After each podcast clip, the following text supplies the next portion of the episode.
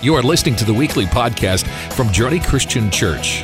For more information about Journey, please check out our website at journeychristian.com. We are a community of fully devoted disciples of Jesus who reach out to love our neighbors, serve the hurting, and develop leaders for ministry. Good morning. It is good to be with you. And if this is your first time with us, um, just honored. When uh, my name is Dustin, one of the pastors here. Just honored that you're here. And our prayer for you is that God would do something fresh and new in you today. As a matter of fact, one of the callings on my life that's very, very clear from God is that my job, I feel like He has kind of spoken to me, is to both pray for and prepare for revival, both personally and then corporately. And so I don't want to just pray for that. I need to prepare for that. How do I prepare for that in my heart and my mind and uh, as a congregation? How do I prepare for that as a staff? And so, really, that's the heartbeat of this series that we're going into called Awaken. And, and I don't know if you've been paying attention or if you've seen some of the, the signs of the time, but there is a fresh move of God taking place in the United States right now. And some of y'all are watching CNN and Fox News and you're like, what is he talking about? Well, there, it's not gonna be on there, okay? It ain't gonna be on there. But I promise you, it's taking place. And, and there's just three, just small, there's so many things, but one of them is this thing called He Gets Us campaign. The He Gets Us campaign, maybe you saw these commercials during the Super Bowl. And it didn't start in the Super Bowl, but it got a lot of attention in the Super Bowl. And really, what they're doing is the he in that statement is Jesus. And they're just putting a big spotlight on the name and the fame of Jesus. And then they're pointing to local churches for people that are more interested in Jesus. And then just recently, the movie, The Jesus Revolution, came out. And this is, if you've not seen it, this is a movie that really talks about the Jesus movement, which took place in the 60s and the 70s where, where so many people came to faith. And it started in Southern California and it just kind of blew up from there. And then, even more recent, is the Asbury Revival.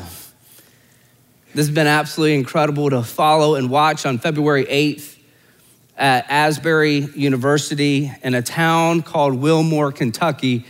Town has 6,000 people in it. And there was this service that started, uh, a chapel service. It started on the 8th and when it was supposed to end, it didn't end. It just extended a little bit longer. Well, that little bit longer lasted 17 days and nights that they just worshiped around the clock. They preached, they worshiped, they confessed sin, they did so many things to honor God. And, and I don't think that it ended. As a matter of fact, I know it didn't end after the 17th day, it just changed course. They said that they went from a come and see phase to a go and tell phase on day 17. They said on a conservative number, there were over 50,000 people from around the world that came to that small town to just get a glimpse of what God is doing.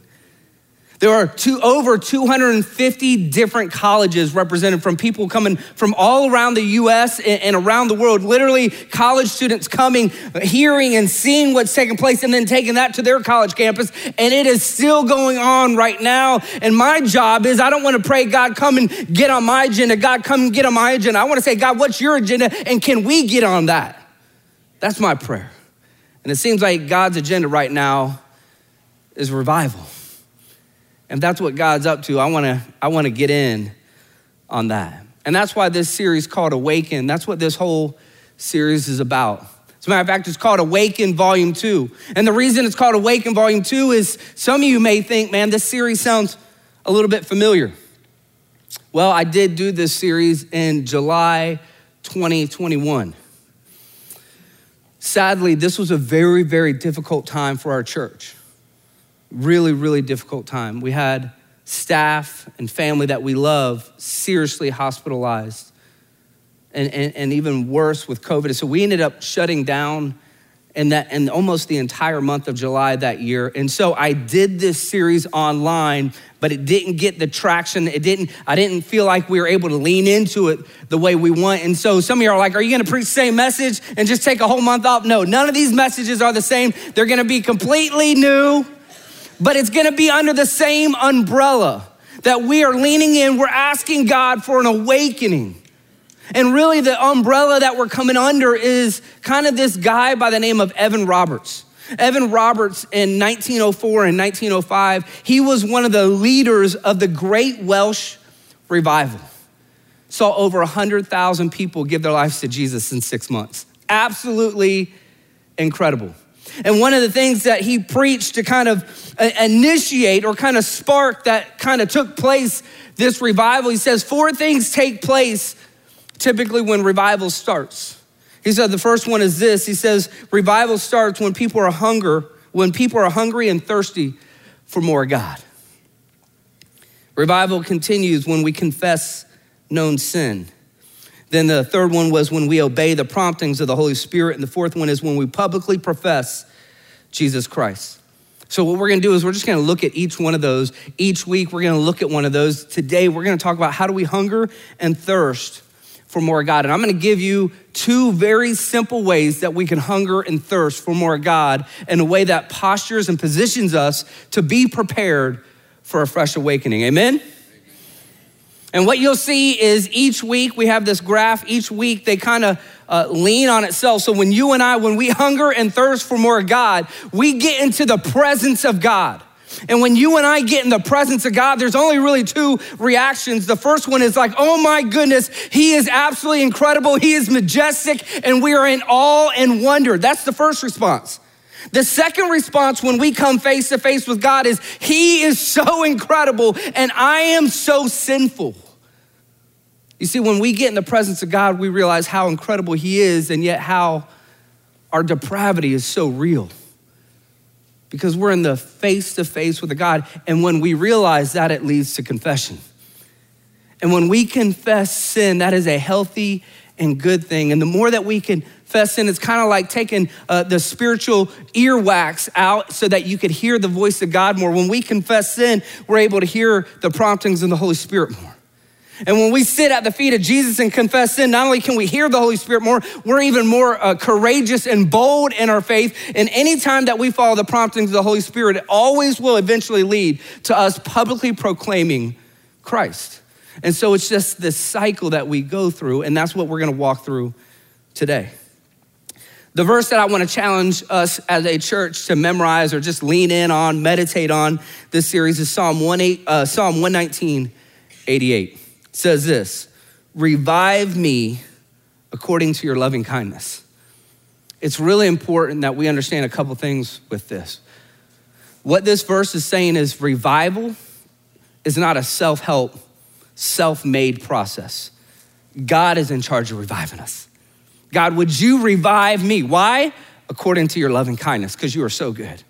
Not that we deserve it, not that we can demand it, not that I can calculate it, but God, in your kindness, in your graciousness, would you revive me again? Would you do something fresh and new in me again by your loving kindness. And, and the idea of revive is this idea that we can, in the Christian walk, I don't care how long you've been following Jesus, there are highs and there are lows. There are times that, man, we just want more God. And then there are times that I'm not saying that we shun God, but times that maybe we become a little more apathetic towards God where instead of having a quiet time, we'll watch Sports Center or sleep in, or instead of going to church, we just, we're too busy. And there are times that we could kind of plateau, kind of flatline. And I don't think it's out of any evil reason other than we just get busy and then we get distracted.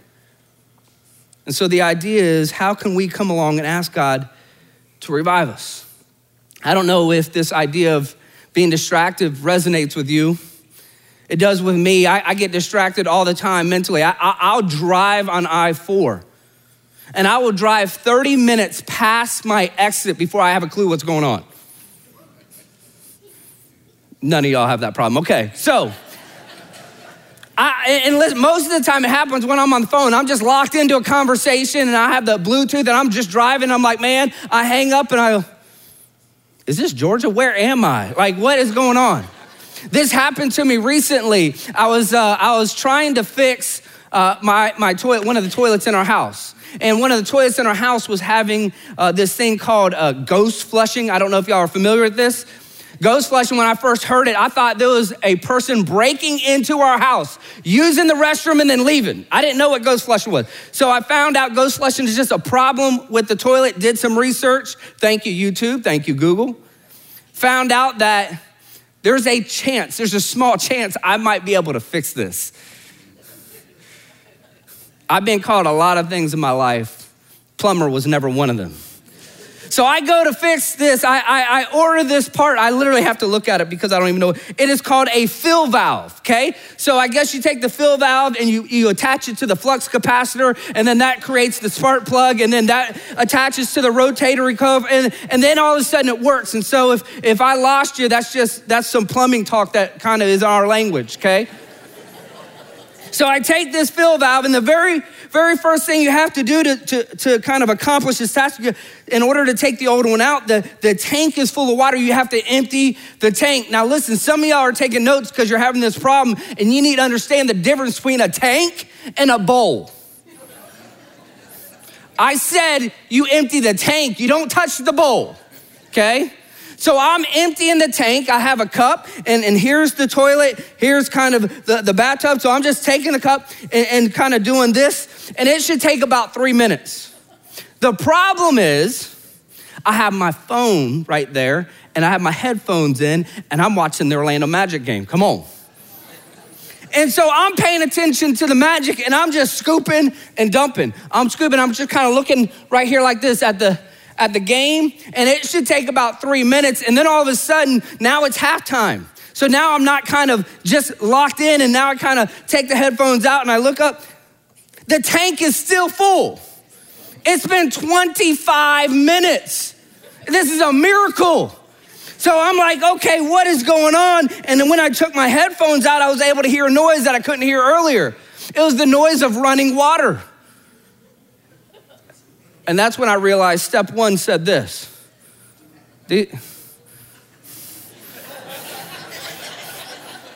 Turn off water. Men, let me, there's some confused men in here. These are instructions, okay? And supposedly they come with everything we purchase, okay?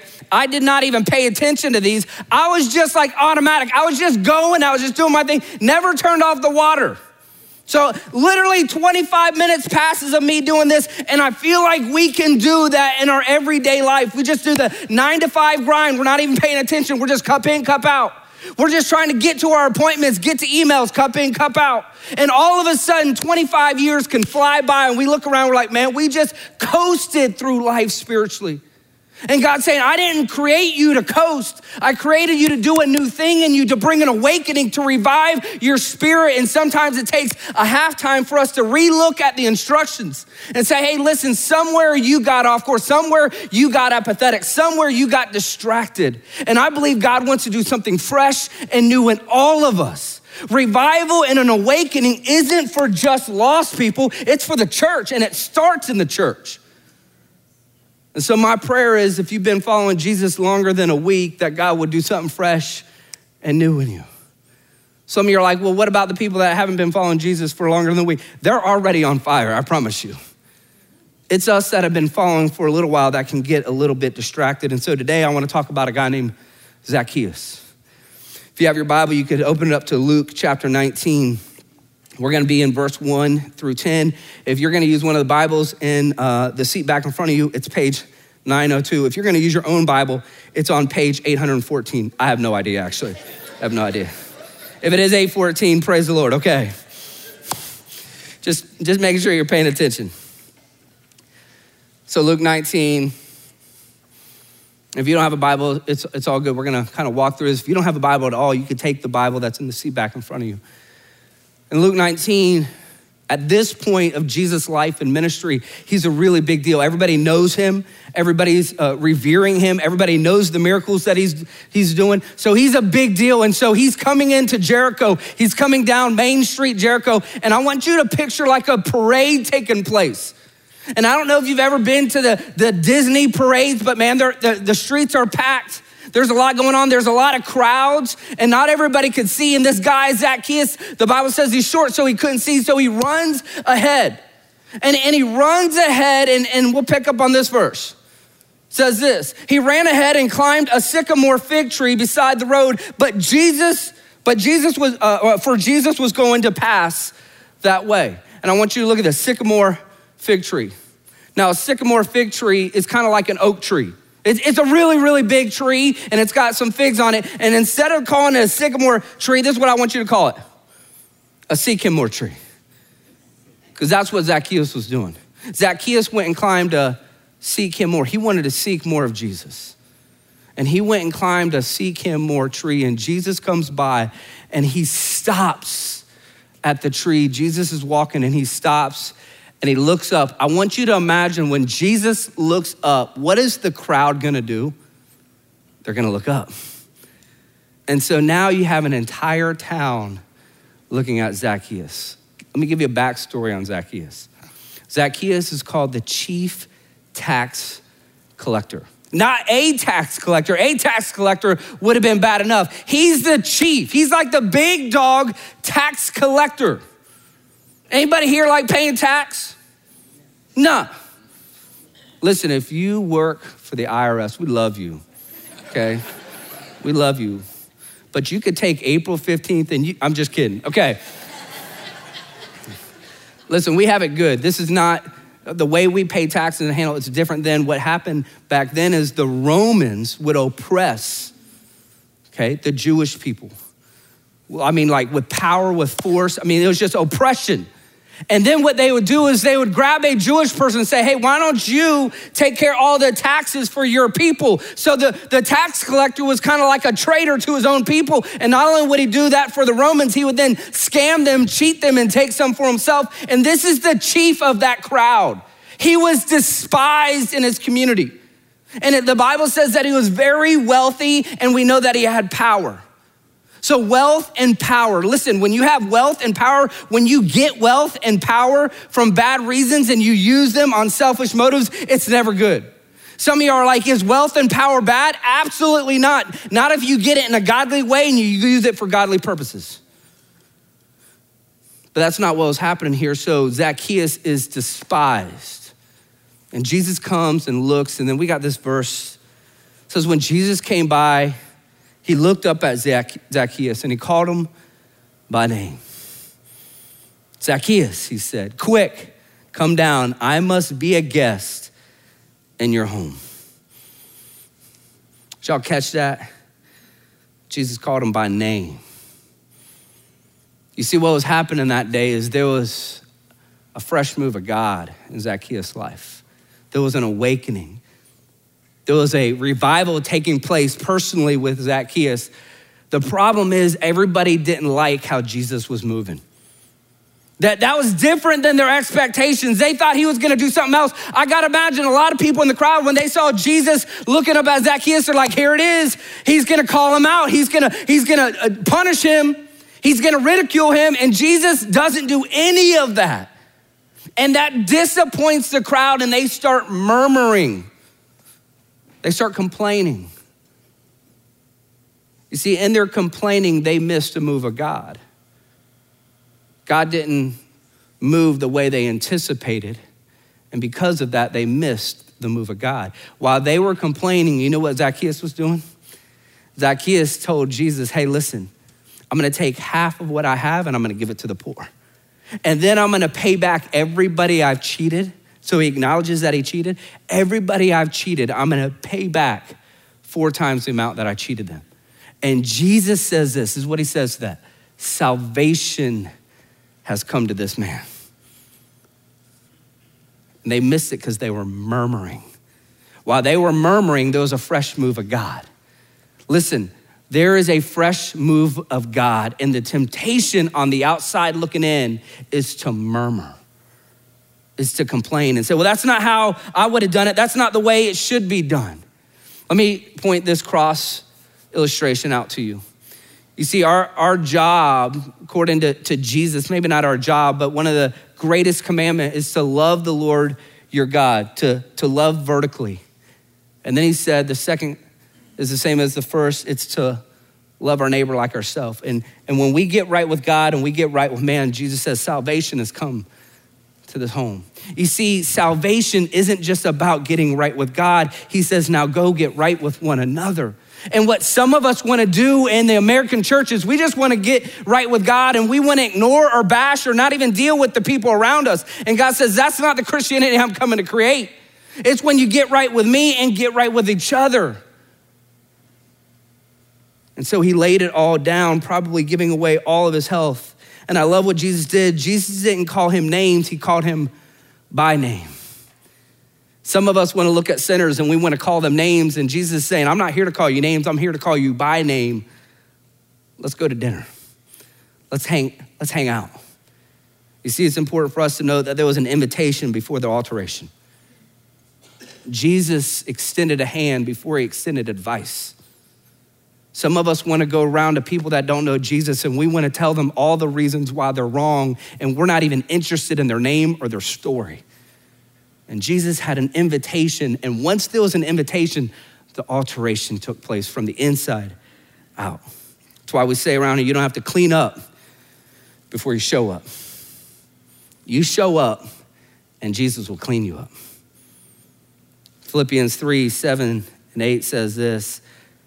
Is Paul talking after he met Jesus. He says, I once thought these things were valuable, but now I consider them worthless because of what Christ has done. Yes, everything else is worthless when compared with the infinite value of knowing Christ Jesus, my Lord. For his sake, I've discarded everything else, counting it all as garbage so that, it so that I can gain Christ and some of you are like, man, how does somebody that has wealth and power just give it all away because he met Jesus? And when you meet Jesus, your priorities change.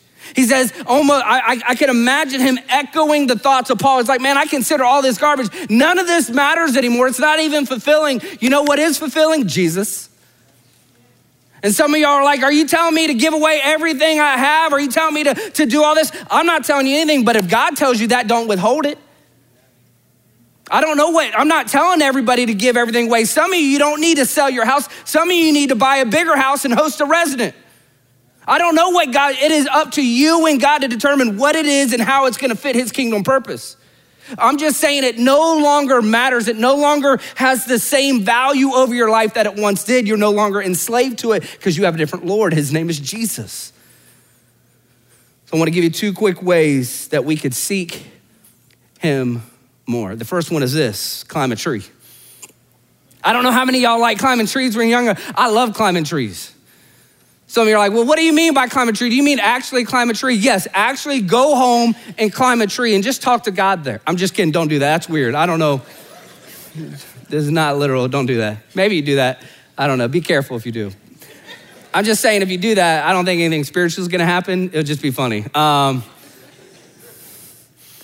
the first thing I do want you to do, though, is climb a tree. And you think, man, what does that mean? You see, Zacchaeus was willing to do something he never had done before so that he can get an experience in his life that he never had before. You see, Zacchaeus positioned himself physically somewhere so that his life can change spiritually somewhere. His physical presence allowed him to meet Jesus socially, personally, and spiritually. And so I need to ask you, when was the last time you did something radical for Jesus? When was the last time in front of an entire crowd you said, man, I don't care about these people. It's just, I'm gonna do whatever it takes to seek more of God. And if that means I'm gonna climb a tree and look like a fool in front of the whole town, I don't care because none of it matters compared to Jesus. And so, the first thing I would say when we hunger and thirst for more God, when was the last time you climbed a tree? When was the last time you did just took even a step? It doesn't even have to be radical. When was the last time you took a step towards Jesus? And what Zacchaeus is doing, he said, Man, I'm not just taking a step, I'm gonna climb a tree because nothing else matters except me seeing this man named Jesus. And this is why I love, love, love being around new believers. New believers get this. New believers, man, they love this. And then once some of us have been a part of the church and following Jesus for a while, some of us have flatlined. And it's sometimes what we can do in our marriage, man. At the beginning of the relationship, we were willing to do anything for her, anything for him. And then after a couple years settle in, we kind of flatline. And what Jesus wants to do is he wants to revive us. He says, I want you to hunger for more. I want you to return to your first love. I want you to return to what it was like when you first met me, when you were willing to climb a tree just to get a view of me. Hunger and thirst for more God. Some of you are sitting here right now and you're like, man, I can never imagine. Why would anybody ever climb a tree to see Jesus? And I just want you to know I'm so glad you're here. If you're like, man, that is crazy, why would anybody give that much money away? I'm glad you're here. Let me explain to you why I think Zacchaeus did what he did. These are just some things I'm gonna rattle off quickly that I believe Jesus, uh, Zacchaeus knew. Zacchaeus, by this time, knew that Jesus cared for the marginalized. Matthew 25 says, Truly I tell you, whatever you did for the least of these brothers and sisters, you did for me. Zacchaeus was used to oppressing people. He saw somebody that used power to actually bless people, not oppress them. And I think that attracted him. Second thing I think Zacchaeus saw is Jesus offered Zacchaeus something he never had, which was a good life, a satisfied life. John 10 10, I've come that you may have life and have it to the full. I don't think Zacchaeus ever had that invitation. The third thing is, is Jesus came to give Zacchaeus to seek and to save the lost. John 19 10, the story ends with, For the Son of Man came to seek and save the lost. I think Zacchaeus saw a sacrificial leader that he had never seen before that echoed John 15, 13. Greater love has no one than this to lay one's down life for one's friend.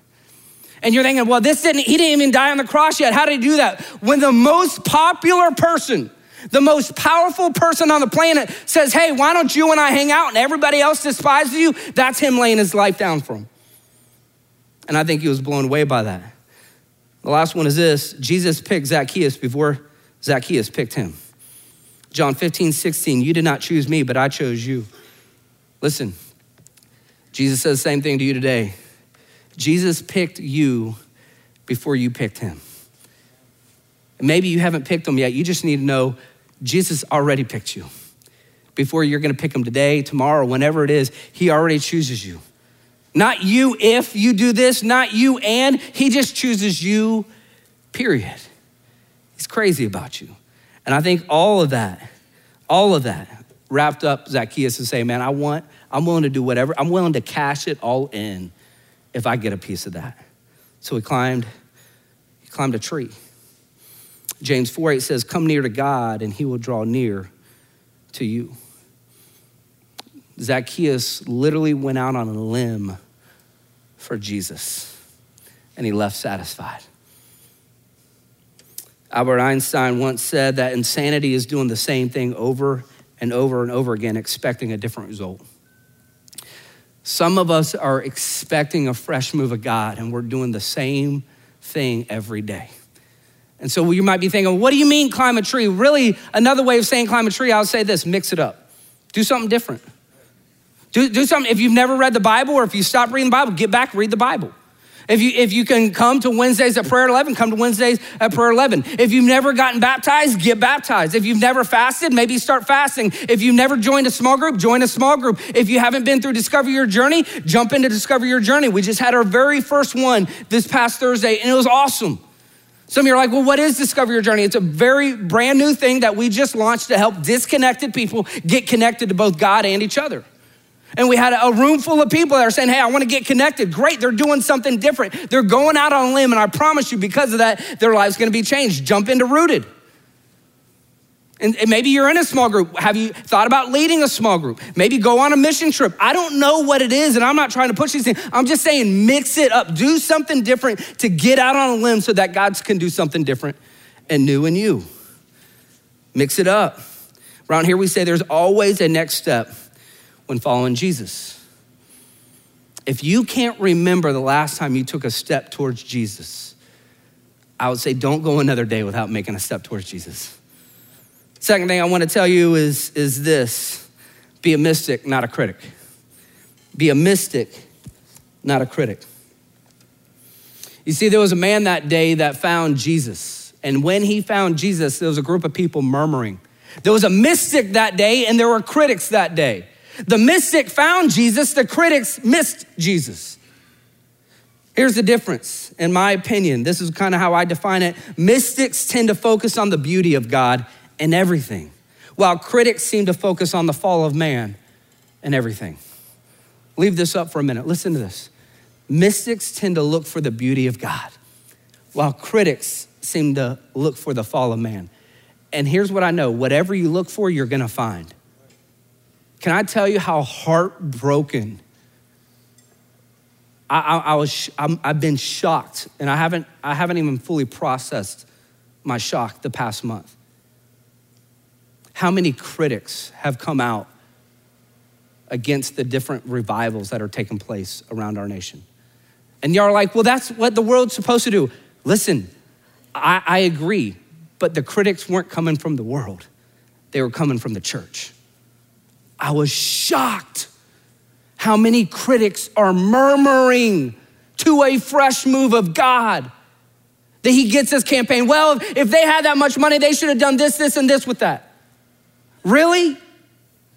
Who are you to tell other people how to use their money? How do I know that God didn't tell them, hey, take the money you have and use it to make me famous across the entire world? I don't know. Who am I to judge? I'm not gonna be an armchair critic and miss a move of God. I wanna be a mystic and see the beauty of God in everything. The Jesus revolution, a lot of critics, a lot of murmuring. Well, why did they do this? I'm gonna question the motives. I'm gonna do this. I'm gonna do that. The Asbury revival, well, don't they have a life? Why do they just keep doing that? Don't they need to get to school? Don't they have jobs? All this murmuring from Christians, and they are missing a move of God. I'm not talking about the world, I'm talking about the church. The church, there's a fresh move of God, and we can miss it. So when I say that God has called me to pray and prepare for revival, I want to just prepare our church. Listen, if God allows us to experience revival, we cannot afford to be critics and miss it. We have to be mystics and behold the beauty of God. Now, listen, I'm not saying that leaders or organizations should ever be above criticism or accountability. That's not what I'm saying. That's nobody that I've heard has been critiquing sinful things. They've been critiquing preferences and they've been ugly and loud. I'm not suggesting that there shouldn't be accountability, but how it's done, we're called to carry the fruit of the Spirit love, joy, peace, patience, kindness, goodness, faithfulness, gentleness, and self control. You see, there was a move of God taking place in Acts. The, the church was experiencing a fresh awakening. It was incredible. And all of a sudden, the Pharisees, they begin to murmur. They begin to murmur this fresh move of God, and then all of a sudden, one of them speaks up and he says this in Acts 5:39, and I love this. He says, I advise you, leave these men alone, let them go. For if their purpose or activity is of human origin, it will fail. But if it is from God, you will not be able to stop these men, and you will only find yourselves fighting against God. Not good. Church, we cannot, listen, we cannot stop an awakening. We can't, but we can miss it. We can't stop Jesus, but we can miss him.